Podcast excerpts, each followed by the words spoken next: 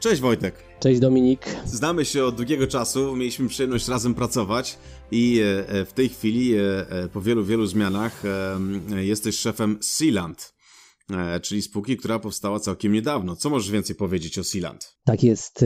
Dziękuję przede wszystkim za zaproszenie i witam wszystkich słuchaczy ETA FM. Istotnie z rynkiem shortsy i feederingiem jestem związany od ponad 15 lat. Obecnie pracuję dla firmy Sealand Maersk Europe and Med. To oznacza, że jest to część Sealanda, który koncentruje się właśnie na rynku Europy Północnej i basenie Morza Śródziemnego. I związany z tą spółką jestem od 7 e, lat, już ponad 7 lat. Także budujemy nasze rozwiązania shortsy i feederowe, jak, e, jak tylko możemy. E, obecne czasy nie są najprostsze.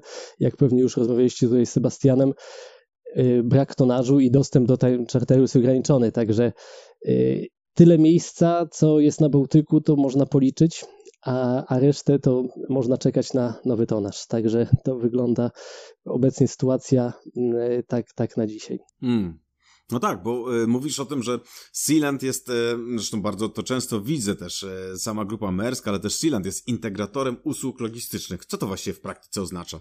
To jest nowa koncepcja, e, która zrodziła się właściwie z naszego poglądu rynku. Widzimy, że ten rynek zmienia się dosyć mocno, że sytuacja w całym łańcuchu zarządzania e, czy supply chain staje się o wiele bardziej skomplikowana.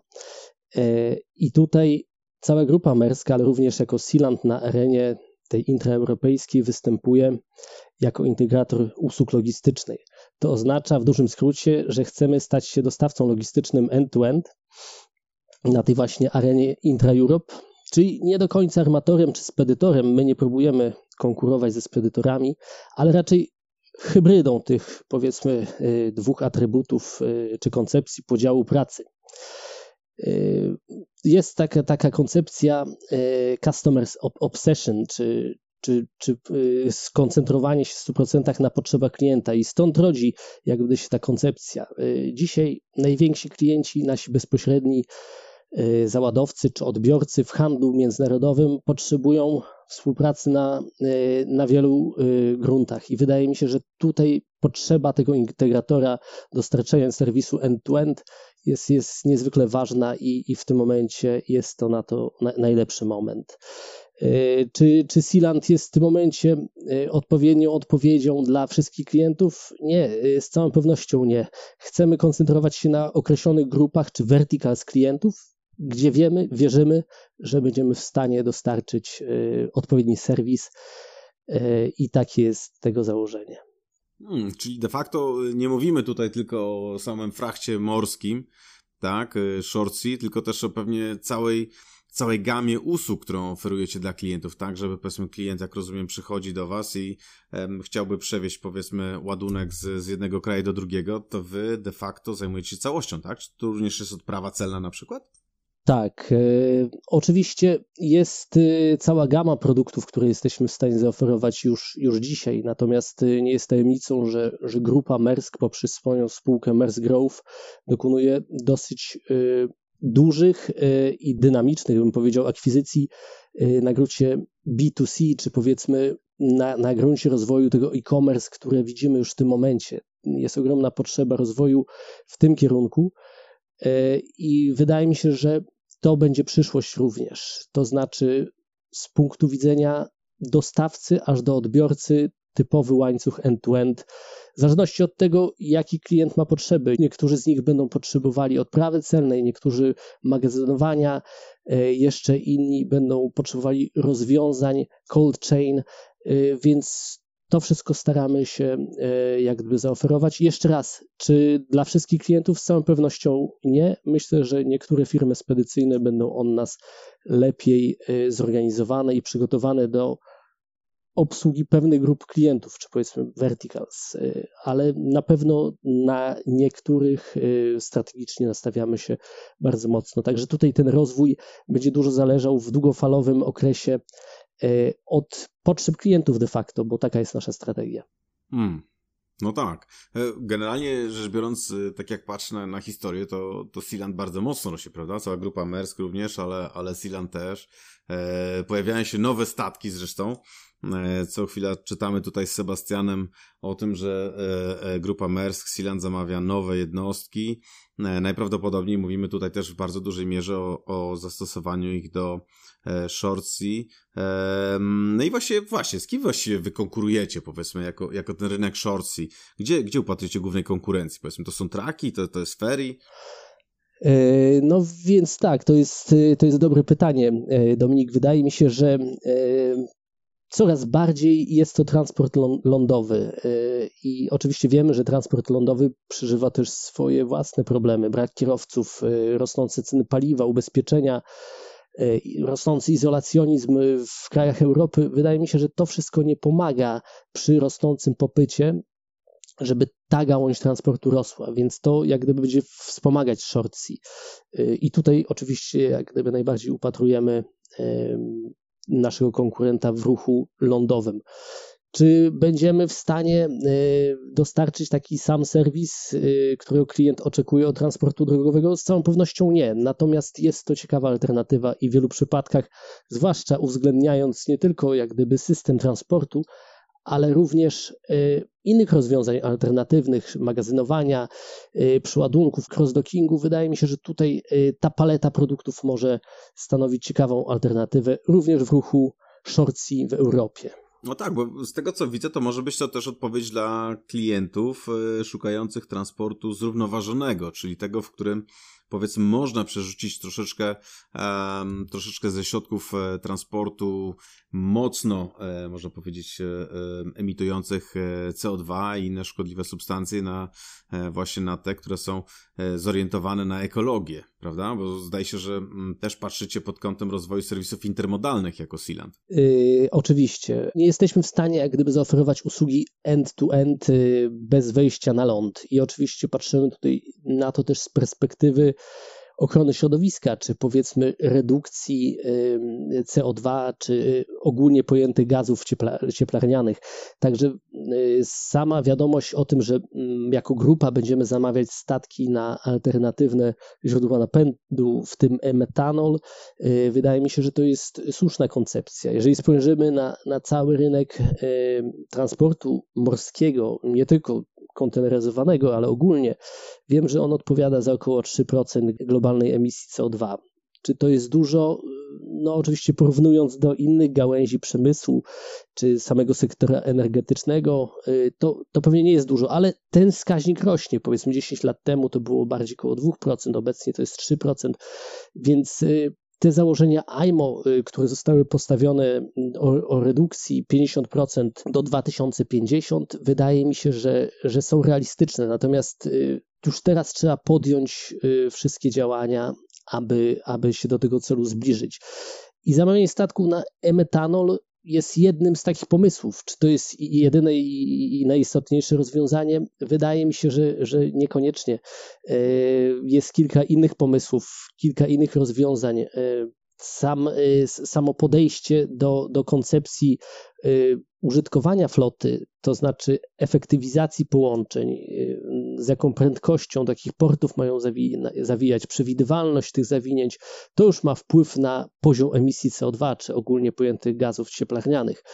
Natomiast y, bez rozwiązań technologicznych, y, takich jak amonium czy emetanol, no to oczywiście nie jesteśmy w stanie osiągnąć y, celów my jako sektor. Wydaje mi się, że to jest ten kierunek, aczkolwiek nikt z nas nie jest gotowy do tego, żeby żeby już teraz eksploatować te statki. Wiemy o tym doskonale, dlatego próby i również, również akwizycje w startupy, które pomogą nam e, realizować te cele, są tutaj jak najbardziej zbieżne. No właśnie, bo e, wiesz, tak jak, tak jak śledzimy sobie rozwój floty, która, który bardzo dynamicznie następuje, no, ten rok bodajże był wyjątkowy, pierwszy kwartał, drugi kwartał to były rekordy, jeżeli chodzi o ilość zamówień nowego tonażu i o ile powiedzmy kiedyś LNG to była taka jaskółka, E, która co prawda, e, no właśnie, czy czyni, czy nie czyni wiosnę, bo to jest e, pytanie otwarte, natomiast LNG pojawiało się na liście paliw alternatywnych, bodajże pierwszym armatorem, który w konteneryzacji myślał o tym paliwie poważnie, to był nieistniejący już United Arab Shipping Corporation, prawda? Zamówili trochę statków, które tak były jest. napędzane LNG, czy były gotowe do LNG. Później właściwie było dosyć cicho. Później okazało się, że grupa CMA, CGM i Unifeeder Container Ship zaczęły również wypuszczać tego typu jednostki. Mm, teraz nagle jest coraz więcej zamówień statków by fuel, powiedzmy takich, które spalają normalny bunkier plus LNG. No ale wy jesteście jak zwykle liderem i okazało się, że można myśleć o metanolu. Ja tak się zastanawiam, czy Dania jest gotowa na to, żeby, e, że tak powiem, tyle tego mm, metanolu dostarczać i amoniaku? Ha, to jest, e, to jest oczywiście dobre pytanie. Wszyscy sobie w branży zadają e, to pytanie. Wydaje mi się, że na dzień dzisiejszy nie i, i, i z całą świadomością musimy sobie odpowiedzieć na to, że nie ma prostego rozwiązania na to. Natomiast bez poważnych, powiedzmy, takich prób morskich, i macania problemu y, poprzez doświadczenie po prostu nie będziemy w stanie wypracować lepszego rozwiązania. Czy LNG jest dobrym rozwiązaniem? Nie wiem. Y, jest to na pewno y, jakiś poziom redukcji i zbliża nas do, nas, nas do tego celu. Natomiast nie zapominajmy, że przez ostatnie 10 lat IMO koncentrowało wysiłki na obniżenie wydalania tlenków siarki czy tlenków azotu. Stworzenie trefseka, strefseka czy EKA tutaj były rzeczywiście największe te wysiłki położone. Czy one będą w przyszłości y, kontynuowane? Być może część armatorów inwestowała w skrabery. To też jest jakiś sposób inwestycji. Natomiast my wierzymy, że długofalowo y, musimy badać inne strefy y, i inne źródła pozyskiwania tej energii. Także wydaje mi się, że jest kilka pomysłów dobrych na to, jak e, rozwiązać ten problem. One nie są gotowe jeszcze, natomiast tak jak mówię, bez, e, bez poważnych testów i podjętych decyzji nie będziemy w stanie zbliżyć się do celów IMO do 2030 roku. No właśnie, bo tak jak wspomniałeś, właściwie e, do 2030 roku bodajże mamy zredukować emisję, my jako biznes generalnie morski, shippingowy, tak, o 50%, prawda? O ile dobrze pamiętam, tak a do 2050 roku zdaje się być neutralnie, jeżeli chodzi o emisję CO2. I tak jak mówisz, wydaje się, że nie ma jednej dobrej recepty, że LNG, no bo LNG też jest paliwem, można powiedzieć, kopalnym, e, więc, e, więc też nie jest do końca odpowiedzią pewnie na to, że, że ta energia będzie czysta i nie, emitu, nie emitująca żadnych szkodliwych związków redukuje, owszem. E, dyskusje się toczą, statki są zamawiane. Wy zamówiliście bodajże dwie jednostki, prawda? Takie jako Sealand e, e, o tonażu bodajże czy o pojemności około 2000 TIU, z tego co pamiętam. Tak jest. I to były chyba pierwsze, pierwsze w historii statki napędzane tym paliwem zamówione w stoczni, prawda? Kiedy one właściwie wejdą do serwisu? To już jest niedługo, bo w, za dwa lata będą y, gotowe. No i oczywiście możemy spodziewać się, że z racji ich y, konstrukcji, czy powiedzmy przeznaczenia handlowego, one będą użytkowane w Europie Północnej, także no, możemy się ich spodziewać również w Gdańsku. A, czyli mówisz, że w polskich portach możemy je zobaczyć. Świetnie, bo one zdaje się mają klasę lodową, prawda? Tak jest. Także mogą pływać po Bałtyku w zimie. Zgadza się. Wspaniała wiadomość. Widziałem też, że zdaje się grupa MERS nie poprzestała na tym i zamówiła kolejne jednostki. E, z tym, że w tym wypadku chyba to były 15-tysięczniki, o ile dobrze pamiętam. I tych statków było, e, było już kilkanaście. Także widać, że grupa ma jasno zdefiniowany cel i, i, e, i idzie troszeczkę innym torem niż pozostali gracze na rynku. Zamiast e, w LNG bardziej myśli właśnie o e-metanolu, prawda? Mm, jako tym paliwie przyszłości. Tak jest. Y, no, tak, jak, tak jak rozmawialiśmy, y, wydaje mi się, y, że tak naprawdę te kroki jako branży już są spóźnione de facto. No bo cóż to jest te kilka statków, czy powiedzmy kilkanaście nowych zamówień. Nadal w grupie, samej naszej grupie AP, APM Mersk będzie ponad 700 jednostek, które są napędzane energią z paliw kopalnych y, i to jest wielkie wyzwanie, więc y, ja bym powiedział, że te próby i tak są już spóźnione. Musimy naprawdę y, wypracować system, który będzie replikowalny dla innych jednostek. Y, to oczywiście też zależy od warunków handlowych, gdzie można eksploatować takie statki, w jaki sposób, ale to jest pierwszy krok, do, który nas zbliży do jakby poszerzenia horyzontu wiedzy, więc to jest bardzo ważne. Tak, no tak jak mówisz, wiesz, pionierzy mają z reguły najciężej, bo tak, nie tylko trzeba zamówić te statki, których nie ma, których do tej pory nikt nie produkował, trzeba pozyskać dla nich paliwo, czyli cała infrastruktura, prawda, musi być stworzona, no bo powiedzmy w tej chwili nie produkowane jest to paliwo na tak dużą skalę przemysłową, żeby można było faktycznie całą flotę zasilić. więc od czegoś trzeba zacząć. Trzeba mieć jednostki do podawania tego paliwa, tak? Czy ono będzie podawane z samochodów ciężarowych, z autocystern, czy będzie podawane z bunkierek, no to dalej są to e, e, bunkierek takich powiedzmy na razie nie ma, prawda, do podawania tego paliwa. Jeżeli są, to podają zdecydowanie mniejsze wolumeny niż te, które byście potrzebowali. E, więc to na pewno jest początek takiej rewolucji. Zresztą nowe, nowe uwarunkowania i regulacje Unii Europejskiej, ale też IMO pokazują, że Mm, będzie wymóg, aby statki były coraz bardziej e, oszczędne, prawda? Będą zaklasyfikowane do bodajże pięciu klas, e, z których każda mm, będzie mm, troszeczkę jak nasze pralki, lodówki czy, czy, czy inne sprzęty gospodarstwa domowego, które mówią o tym, czy, czy powiedzmy dana lodówka, pralka spełnia e, A+, czy B, czy C. Tak A trochę będzie podobnie tak. ze statkami, prawda? I i wydaje się, że mm, będzie ograniczony czas na to, żeby te mm, e, statki ocenione jako najmniej efektywne energetycznie mogły być dostosowane do, e, e, do wyższego standardu. Jednym z takich chyba rozwiązań, które jest rozważane, to jest też podawanie energii elektrycznej z, mm, z lądu w trakcie, kiedy statek znajduje się w porcie. E, na pokład jednostki, e, e, czy właśnie do, do maszynowni jednostki. Czy to jest coś, co też rozwijacie jako grupa? Z tego co mi wiadomo, ten wysiłek raczej nie jest w, powiedzmy na, na, szczycie naszych ambicji. Jest to rozwiązanie oczywiście i pewnie żadne nie, nie należy, żadnego nie należy odrzucać.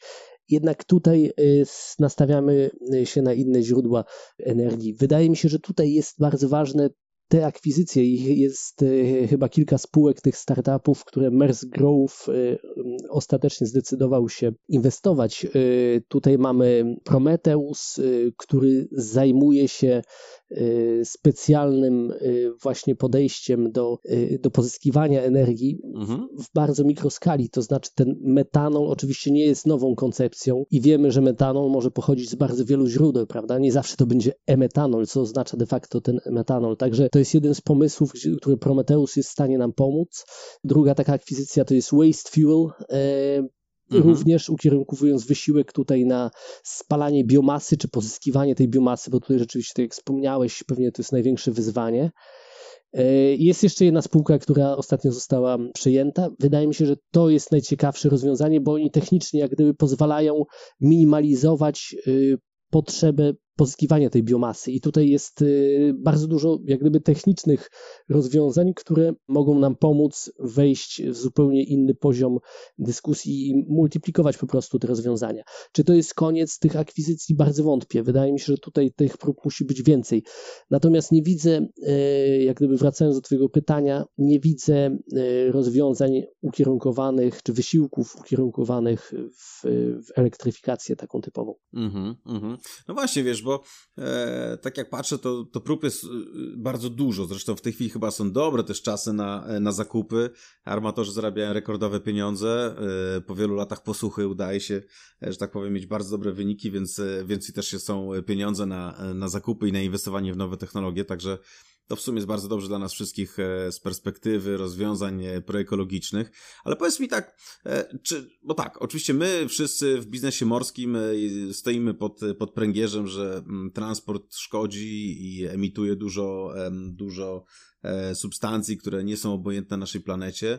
Mm, ale powiedz mi na przykład, czy w momencie, kiedy rozmawiasz z klientami, czy klienci są skłonni zapłacić powiedzmy więcej za to, że będą mieli rozwiązanie ekologiczne? Ha, to jest świetne pytanie. E, I wydaje mi się, że gdybyśmy rozmawiali na ten temat e, powiedzmy 2-3 lata temu, to odpowiedź brzmiałaby jednoznacznie, znaczy w dużej mierze większość klientów nie brałaby tego pod uwagę. Natomiast e, już teraz widzimy, że, że, że Część klientów bardzo mocno bierze z punktu widzenia budowy swojej strategii ten właśnie wskaźnik środowiskowy i tu nie chodzi tylko o to, w jaki sposób wydatkowane jest y, CO2, czy mierzenia jak gdyby wydatku i, i szkodliwości dla, dla planety, ale również planowaniu przyszłych produkcji, przyszłych łańcuchów dostaw i, i rozwiązań logistycznych bardzo mocno jest brane pod uwagę. To znaczy, część klientów ma już konkretny plan, jak chce to zrealizować, część jest na poziomie powiedzmy ogólnej koncepcji, co z tym zrobić, ale wszyscy o tym myślą i, i wydaje mi się, że to jest zdecydowana przyszłość. Zależy oczywiście od branży, jak, jaka grupa klientów jest zaawansowana w tych rozważaniach i planowaniu i podejmowanych już de facto akcjach, natomiast nie ma, nie ma odwrotu od tego I, i myślę, my sami jako branża logistyczna czy żeglugowa nie jesteśmy w stanie osiągnąć pewnych celów. Tutaj to zrozumienie musi być po, po, wszystkich, po wszystkich stronach i, i tak naprawdę pełna zgodność współpracy. I ona jest, ona się pojawia coraz częściej. No właśnie, bo to jest, to, jest, to jest dobra wiadomość, wiesz, bo ja pamiętam jeszcze kilka lat temu e, e, wiele firm miało na sztandarach, będziemy bardziej e, proekologiczni, e, jesteśmy za tym, żeby zredukować emisję CO2, ale jak dochodziło co do czego, to de facto nie było zrozumienia, dla, dla, dlaczego stawki, powiedzmy, za rozwiązania bardziej proekologiczne e, miałyby być e, droższe, powiedzmy, i dlaczego to miałaby być inwestycja. Także jedna, jedno było to, co było na sztandarach, a drugie było, to była proza życia, prawda? Tak jest. Cieszę tak się, jest. że to się zmienia, bo, bo de facto to jest dobre dla nas wszystkich. No my też inwestujemy bardzo dużo w to, żeby, e, żeby też powiedzmy jak nasi klienci, jak, jak Sealand czy, czy, czy pozostali nasi klienci, żebyśmy byli bardziej, e, mm, e, można powiedzieć, bardziej tutaj przyjaźni środowisku. Kupujemy energię w 100% elektryczną ze źródeł odnawialnych, co w Polsce nie jest takie łatwe jeszcze, mm -hmm. ale cóż, no, płacimy, tego wymagamy i tego chcemy, to jest nasz commitment że tak będziemy robić i jeżeli faktycznie wszyscy będą podążać w tym samym kierunku, to wydaje się, że, że mamy szansę wreszcie przezwyciężyć to, to, to, to zaklęte, że tak powiem tutaj, nie wiem, czy, czy, czy jakby to nazwać, zamknięte koło, tak? W którym z jednej strony mówiliśmy o tym, że chcemy być bardziej logiczni, z drugiej strony, a może niekoniecznie, bo to kosztuje więcej pieniędzy. Już teraz chyba, teraz już chyba nie ma e, takich, e, takich konkluzji, że może się to nie opłacać, po prostu trzeba to zrobić, prawda? Wszyscy mamy te same cele, bo nie tylko w shippingu, ale też i producenci, e, e, czy kwoty, które, mm, e, które trzeba płacić za emisję CO2, skutecznie pomagają w podniesieniu świadomości proekologicznej. Tak by się wydawało. Tak. ale tak, absolutnie. słuchaj, ale to no właśnie, ale to chyba też, też tak jak patrzę na rynek shortsi, to wydaje się, że w tej chwili ten boom, który możemy obserwować na usługi shortsi, też wychodzi z właśnie nie tylko z, z Brexitu, ale również z tego, że to się staje coraz bardziej takie sexy, trendy, nie? że jest to oszczędniejsze, że stawki ok, może płyną chwilę wolniej, ale, ale są bardziej proekologiczne. Bo rynek rośnie, prawda? Tak jak obserwujesz. Tak, y, rośnie i oczywiście y, zmienia się bardzo mocno. Myślę, że Wy też y, widzicie to w, w, różnych aspektach współpracy z różnymi stronami. Wydaje mi się, że do niedawna wszyscy podchodzili do, do koncepcji supply chain na zasadzie just in time. To było takie bardzo popularne podejście, prawda? Just in time, wszystko było ustalane, żeby było na czas żeby było przewidywalne. W tym momencie bardziej odchodzimy od just in time, bardziej w kierunku just in case, to znaczy wiemy, że bardzo ciężko jest dostać miejsce e, zarówno na lądzie, jak i na morzu. Trudno jest zaplanować wszystko od A do Z w takim stopniu, jak to było możliwe kilka lat temu, czy kilkanaście lat temu. Popyt rośnie, e, cały łańcuch dostaw stał się jeszcze bardziej skomplikowany, więc ta koncepcja just in case do, dociera do, do coraz więcej klientów. I tutaj, jak gdyby, koncepcja integratora logistycznego, który daje paletę, czy powiedzmy szerszą ofertę swoich rozwiązań, wpisuje się świetnie w potrzeby niektórych klientów. Załóżmy, że niech to będzie wysyłka danego towaru z Gdańska, powiedzmy, do Casablanki. W tym momencie wiemy, że tego miejsca na statku jest mało, jest bardzo mało i, i, i więcej prawdopodobnie nie będzie. Również dostępność kierowców na lądzie jest, jest ograniczona. Planowanie tego, tak jak się planowało kilkanaście lat temu, staje się praktycznie niemożliwe, więc to również wymaga zmiany myślenia ze strony załadowców i odbiorców, tak żeby ten łańcuch dostaw był przewidywalny przy danej podaży różnych produktów, prawda? Więc to jest y, bardzo istotne i wydaje mi się, że tutaj również będą się zmieniać terminale pod tym, y, pod tym kątem. To znaczy y, terminale, które mają ograniczony, powiedzmy, capacity i tutaj gdzieś pracują na, na, na końcówce swojego oddechu. Felix to weźmy chociażby jako przykład myślę, że nie mają zbyt wielkiej przyszłości. Terminale czy porty, które inwestują w magazynowanie y, czy w tereny dookoła, dookoła portu i tam, gdzie będzie można rzeczywiście y, stworzyć bufor w tym supply chain, mm, wydaje mi się, że wygrają i, i, to, jest, to jest coś, co wszyscy musimy zacząć rozumieć, również przy całym zjawisku boomu e-commerce, który będzie się rozwijał, to, to nie ma wątpliwości. No właśnie, bo rynek się zmienia, prawda? Jeszcze, jeszcze nie tak dawno, zanim Wielka Brytania wyszła z Unii Europejskiej, to właśnie no były te kierunki Polska, Wielka Brytania, ale nie było to chyba tak mocne jak dzisiaj, prawda? Jak, jakie są twoim zdaniem główne przyczyny takiego wzrostu e, usług czy popytu na usługi shortsy? Czy to jest tylko właściwie e, e kwestia związana z, z trakami, dostępnością traków, czy, czy jak to widzisz? No więc tak, jeżeli spojrzymy na to z punktu widzenia naszej grupy y, i porównamy się powiedzmy do Sealandów y, na pozostałych y, kontynentach, czy powiedzmy w Azji, czy, czy nawet w Amerykach, widzimy, że ta konwersja, taka kiedyś była popularna koncepcja from road to sea, to oczywiście nie jest dokładnie tak, ale widzimy, że ona bardziej się sprawdza w Azji, może ze względu na warunki geograficzne, może na skalę obrotu, może na większą podaż, Wydaje mi się, że tutaj y, Europa jest trochę z tyłu nadal. Natomiast rzeczywiście widzimy, że, że jak gdyby usługi shortsi y, cieszą się coraz większym powodzeniem. No i oczywiście wynika to z ograniczonego, y, z ograniczonej podaży z jednej strony, ale też z rosnącego popytu.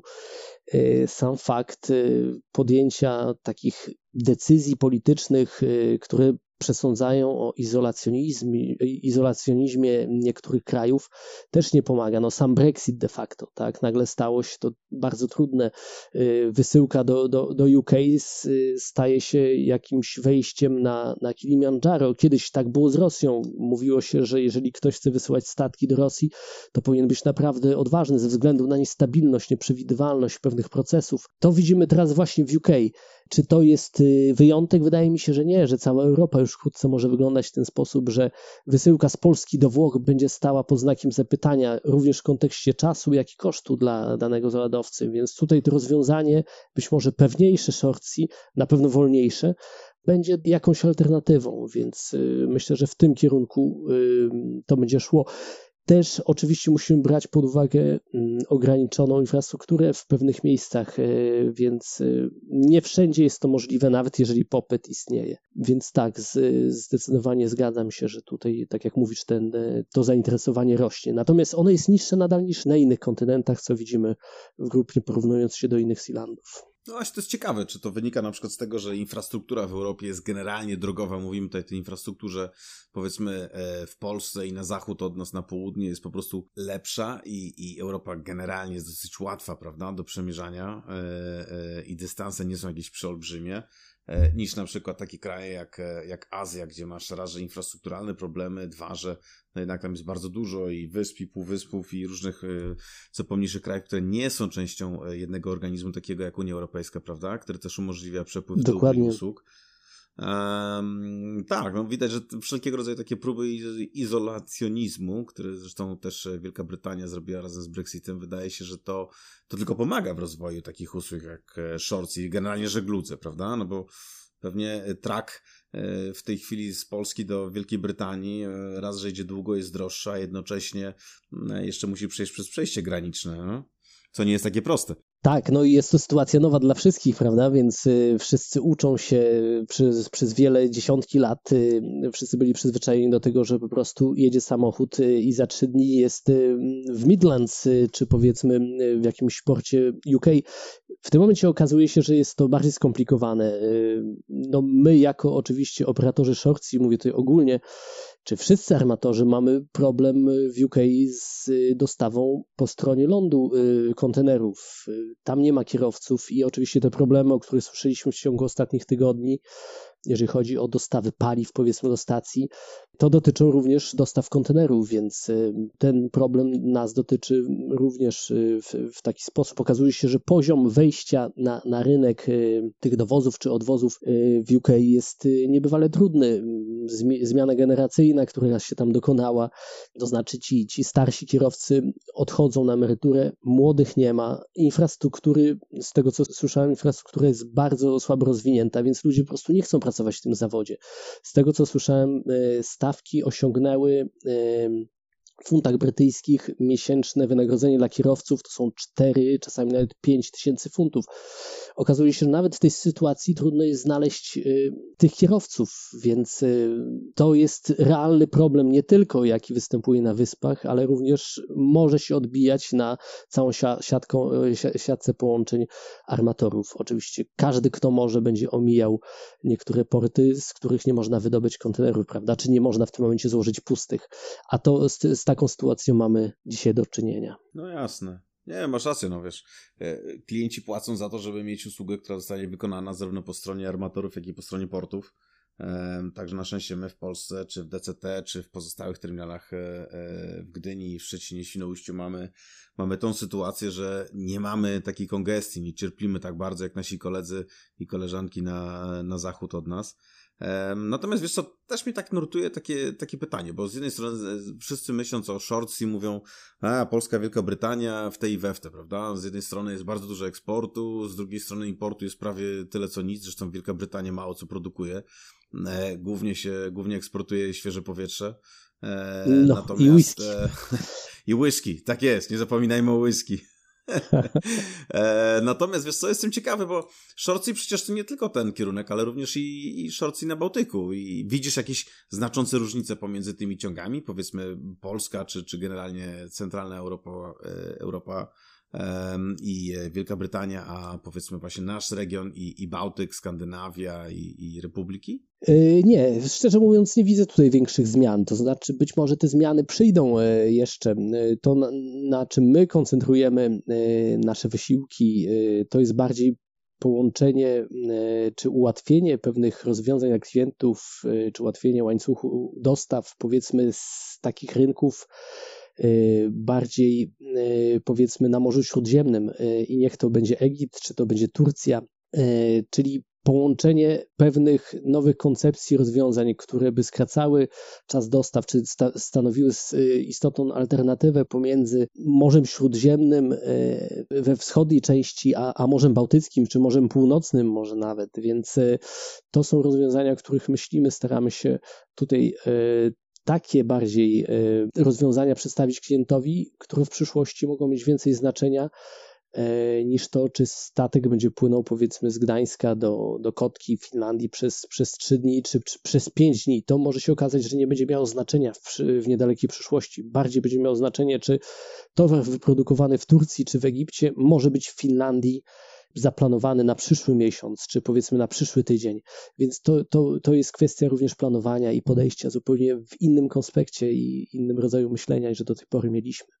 Może się okazać, że ta siatka połączeń, która jest na Bałtyku, jest y, po prostu mniej użyteczna niż była w przyszłości i wymaga y, rekonfiguracji zupełnie.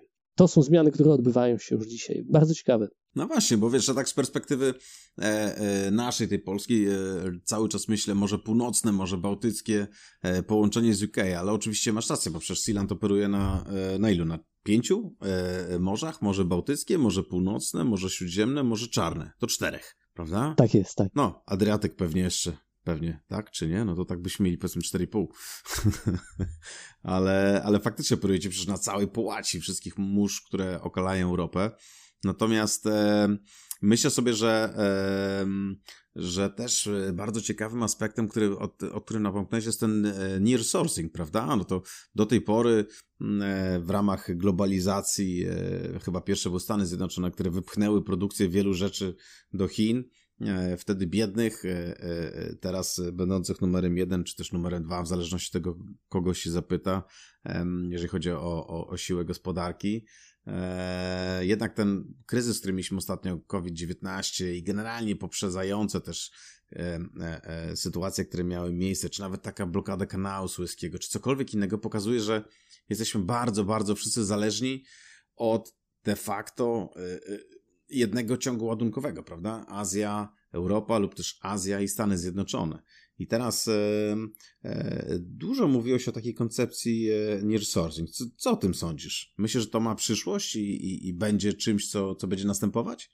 Tak, e, dzięki za ten temat, bo, bo myślę, że to jest bardzo ważne. To jest hot topic. E, no i oczywiście ten nie sourcing, o którym e, mówisz, czy tak jak w przypadku firm z korzeniami europejskimi, reshoring, jest faktem, to już się dzieje. To znaczy, większość producentów czy dużych firm zdało sobie sprawę, że w obliczu spadku podaży zarówno w transporcie, jak gdyby, no, to jest oczywiste, że, że te ceny frachtu są, y, są rzeczywiście wysokie, one są powodowane głównie przez y, spadek podaży, ale również spadek podaży w kontekście produkcji w Azji, tam oczywiście rosną, koszty pracy, ograniczenie w dostępie do energii, o którym słyszymy coraz bardziej, czy bezpieczeństwo przyszłych inwestycji, to wszystko dawało od pewnego czasu do myślenia. Pandemia przyspieszyła ten proces i widzimy, że niektórzy klienci już bardzo mocno y, myślą o tym y, near sourcing i przywracaniu jak gdyby produkcji do y, Europy, czy zbliżonych rejonów do Europy, tam gdzie jest ten rynek zbytu największy co pozwala oczywiście ustabilizować sytuację na, y, na gruncie logistycznym, ale też zapewnić ciągłość produkcji i, i, dostaw. Więc wydaje mi się, że to jest y, coś, co, co nadchodzi, co, co już de facto się dzieje. No i Polska jest oczywiście, czy Europa Centralna jest tutaj bardzo szczególnym miejscem na mapie w tych, w tych planach. Y, to znaczy, oczywiście musimy myśleć o tym w kategorii globalnej, no i oczywiście to nie jest tylko Europa Centralna, czy Turcja, czy powiedzmy Egipt, ale jeżeli myślimy oczywiście o rynku intraeuropejskim, czy łącznie z basenem Morza Śródziemnego, no to e, Europa Centralna to jest bardzo ciekawe miejsce.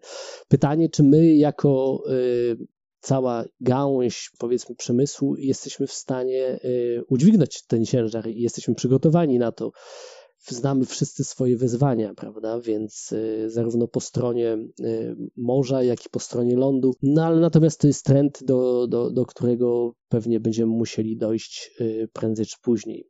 Jak ty to widzisz, Dominik, z punktu widzenia terminalu morskiego?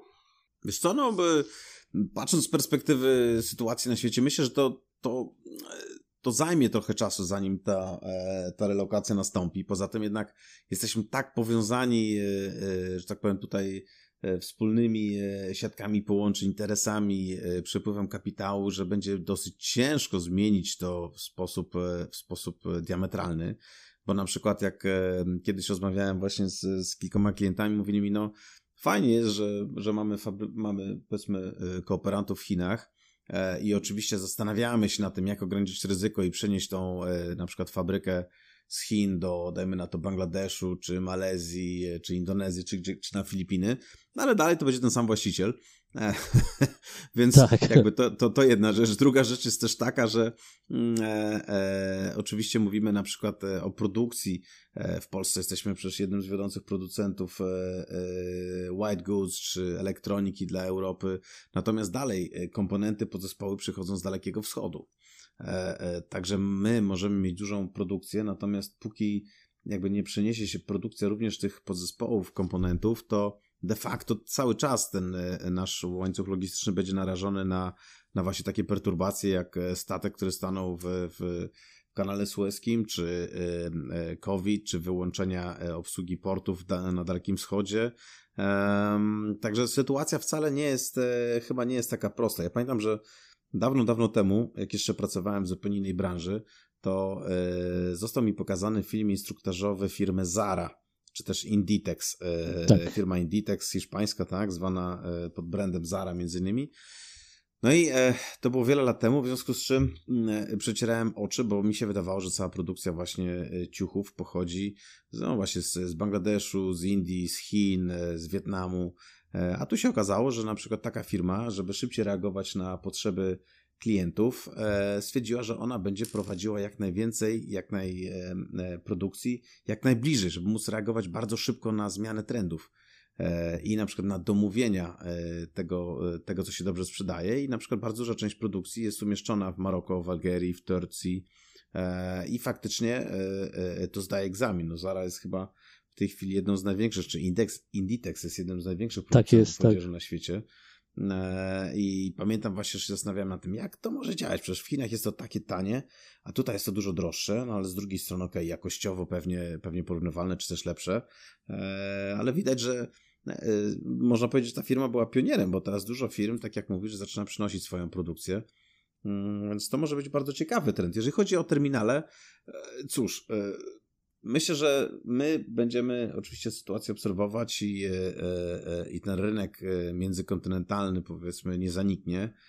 Nawet jeżeli będą przenoszone części, części powiedzmy łańcuchów logistycznych do, e, bliżej Europy, no to dalej będziemy obsługiwać statki. Z przyjemnością będziemy obsługiwać statki operatorów shorts i feederowych, e, e, jeżeli powiedzmy ten rynek się przeniesie e, w większej mierze na, na jednostki e, e, żeglugi bliższego zasięgu. Także no, jest to coś, do czego będziemy musieli się przygotować. Myślę, że to, co mówiłeś też wcześniej o integracji usług logistycznych, o tym, że E, dawno zdefiniowane role, że armator robi tylko to, a spytor robi tylko to, a port robi tylko to, e, myślę, że one się zacierają i, e, i naszym wspólnym celem jest to, żeby dostarczyć jak najlepszą usługę dla ostatecznego klienta. I chyba w tą stronę będzie cały rynek zmierzał. Tak jak właśnie integracji usług logistycznych, to co robi grupa Maersk. I to jest bardzo ciekawe. A słuchaj, a ja tak, tak się zastanawiałem, bo patrząc z perspektywy operatorów, to mamy tak, mamy kilku operatorów shortsea, Mamy też e, kilku operatorów feederowych.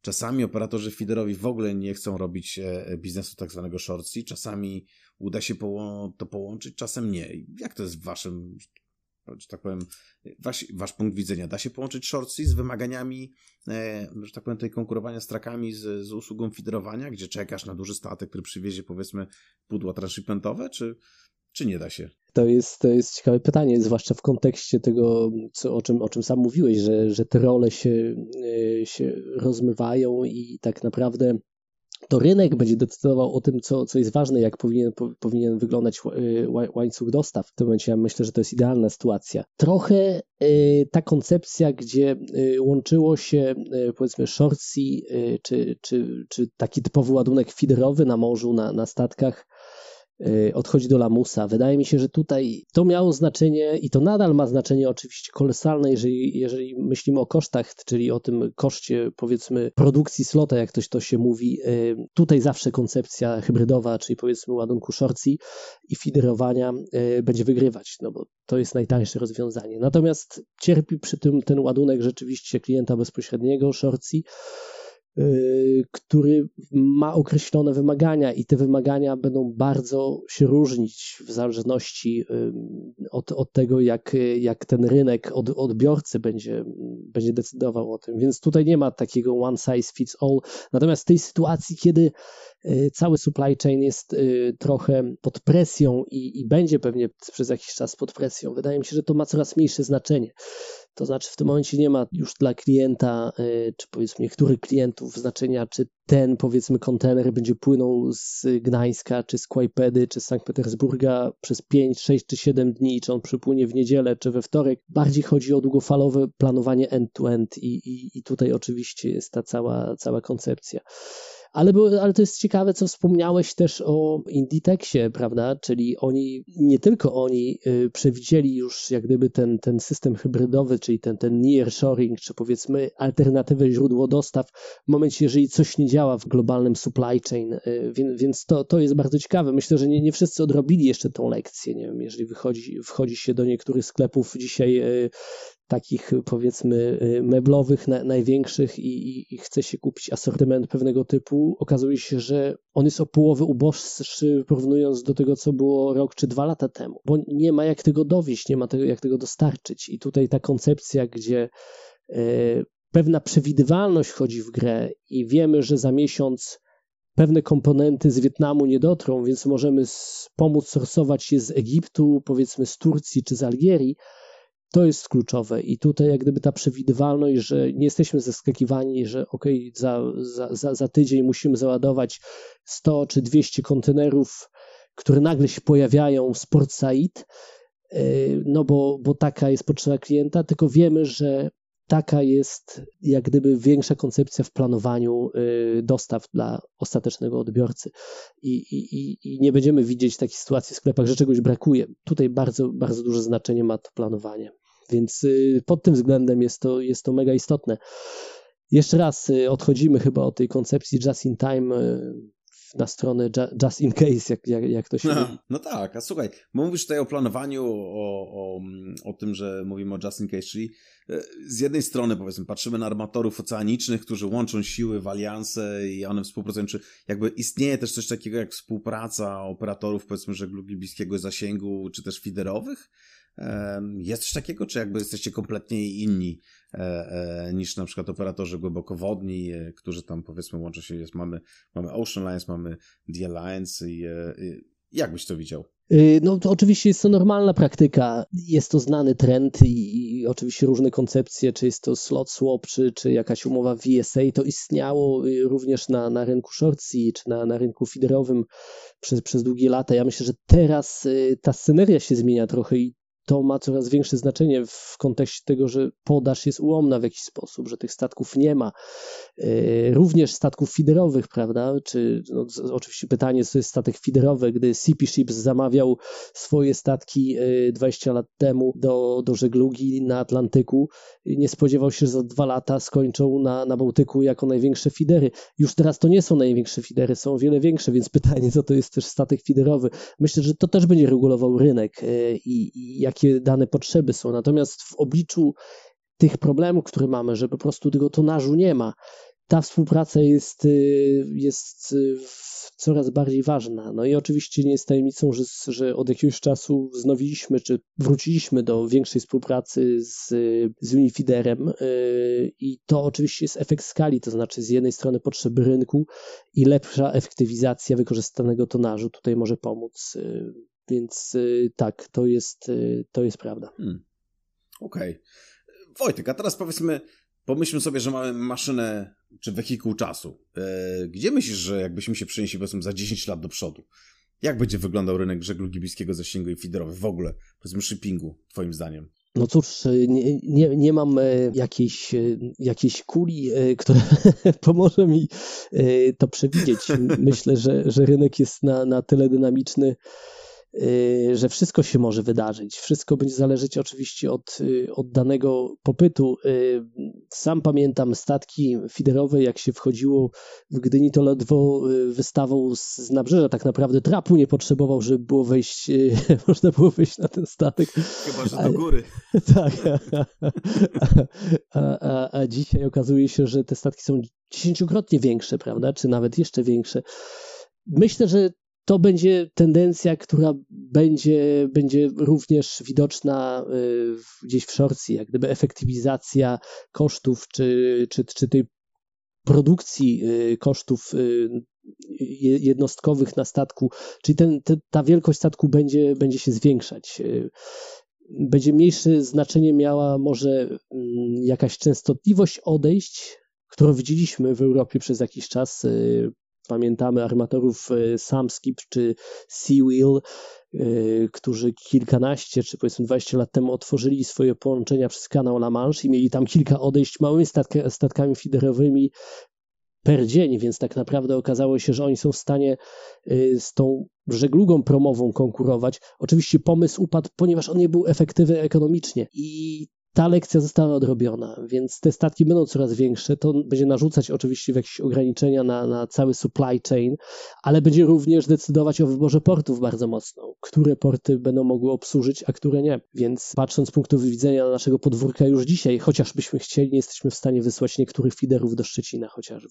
No tak, czyli statki będą większe, usługi będą bardziej jeszcze kompleksowe, generalnie cały, cały biznes będzie dużo bardziej ekologiczny i tak będzie wyglądała nasza przyszłość. Także e, myślę, że tym optymistycznym akcentem możemy zakończyć e, naszą rozmowę. Bardzo Ci dziękuję.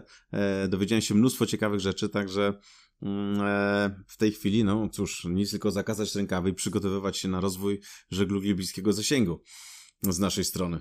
Dziękuję Dominik, jak zawsze to jest przyjemność rozmawiać z Tobą.